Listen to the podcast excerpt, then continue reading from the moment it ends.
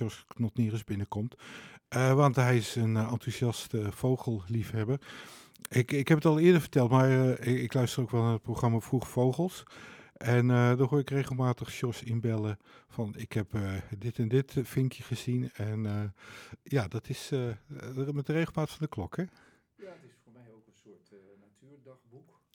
Want ja, omdat ik dan ook iets mag vertellen. Heel kort neem ik een soort hoogtepunt uit de week en dan verzamel ik dat. Dus alles bij elkaar is ook een soort dagboekje geworden. Ja, nou, ik weet toevallig waar je woont. Het is aan een druk kruispunt in Ede. En uh, maar je, je, tuin is helemaal omzoomd en het is uh, eigenlijk een soort mini-natuurgebiedje.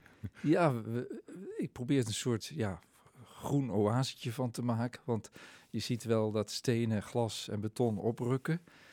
Hoewel, en daar ben ik de gemeente erg dankbaar voor, het plantsoentje naast onze tuin uh, blijft. Dus een soort punt bij de rotonde. Ook voor uitzicht is dat beter. En dat is natuurlijk voor de vogels een goede opmaat naar ons tuintje met uh, struiken en bomen en hagen. Ja. Um, je hebt ook een boek geschreven over vogels, uh, maar daar ga je het vandaag niet over hebben. Mm -hmm. uh, morgen is Dierendag. Ja. En ja, daar gaat jouw eerste column over. Padrol. Bij Dierendag horen ook de honden. Ik blader door mijn dagboek.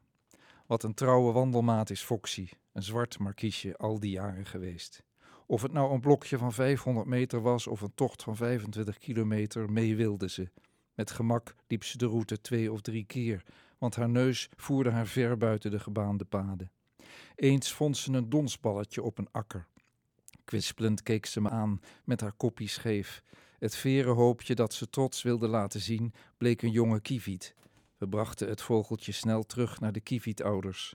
Zeuren, klagen of zagrijnig zijn kwam in Foxy's hondenwoordenboek niet voor. Nou ja, als er een lekker bekje vers van de markt op het aanrecht lag, wilde ze wel eens een ongeduldig jankje loslaten. Al die zestien jaren dat ze leefde, namen we haar mee uit en op vakantie, ook tijdens kamperen.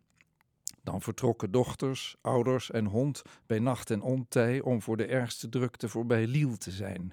Om 6 uur 30 voormiddag stond ik dus in wind en regen op een parkeerplaats te wachten met Foxy aan de lijn. Ik was niet alleen. Zo'n 10% van Nederland volgde hetzelfde reisplan als wij en daarvan had een kwart een hond. 50% van die honden leed, zoals Foxy, door de reisstress aan verstopping of juist aan het tegendeel daarvan. Als de aandrang komt, dan op het verkeerde moment. Dus pal voor het zelfbedieningsrestaurant. Dit alles verklaarde het enorme aantal hondendrollen op de stoep van het restaurant. Met het schepje dat we altijd bij ons hebben voor noodgevallen, ruimde ik het bescheiden uitwerpsel van ons hondje op. Hiermee drukdoende vroeg mijn oudste dochter zich hardop af of er niet een wet bestaat die bezitters van schepjes verplicht een hele stoep schoon te maken. Met één oog op de hopen om me heen besloot ik haar opmerking te negeren. Na het uitvliegen van onze kinderen bleven we, vrouw, hondje en ik, het kamperen trouw. Toch was er een verandering. Gingen we voorheen als gezin gewoon in onze eigen tent en op de Bonnefoy, nu trakteerden we onszelf op een keertje luxe kamperen. Dat wil zeggen dat we op vier locaties bungalowtenten huurden, volledig ingericht. Het nadeel is dat je gebonden bent in tijd en ruimte. Het voordeel is dat je minder meesjouwt, je blikopener niet vergeet en slaapt op een echt noodbed.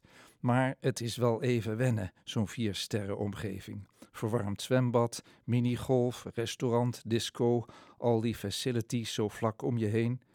Alle nachten door was er om de jeugd bezig te houden een kermis opgezet, vlak naast de camping. Onze nachtrust genoten wij dan ook overwegend overdag, gelegen op het nabije strand. Het leven op een camping, hoeveel sterren ook, blijft toch apart. Aan de wc-procedure zal ik nooit wennen. Je zit met die dunne plastic wandjes en die deuren met een te grote kier zo op elkaars lip te poepen dat dit in strijd is met de rechten van de mens. Ook Foxy moest zich aanpassen. Een hondendrol op een viersterren camping is een absoluut taboe. Er zat niets anders op dan haar aangelijnd elke ochtend in looppas van het terrein te sleuren. Op de openbare weg moest het dan gebeuren. Deze tactiek faalde jammerlijk. Ook voor honden is je ontlasten op commando onmogelijk. Na weer zo'n mislukte poging had ik de armen vol vers stokbrood en knapperige croissants toen Foxy juist midden op de camping aandrang kreeg, schepje vergeten. Onder toeziend oog van commentaargevende viersterren kampeerders moest ik het uitwerpsel met een stokje wegkeiden naar een bosje.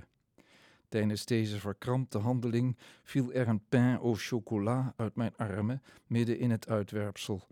Wat er toen gebeurde, ga ik hier niet zeggen.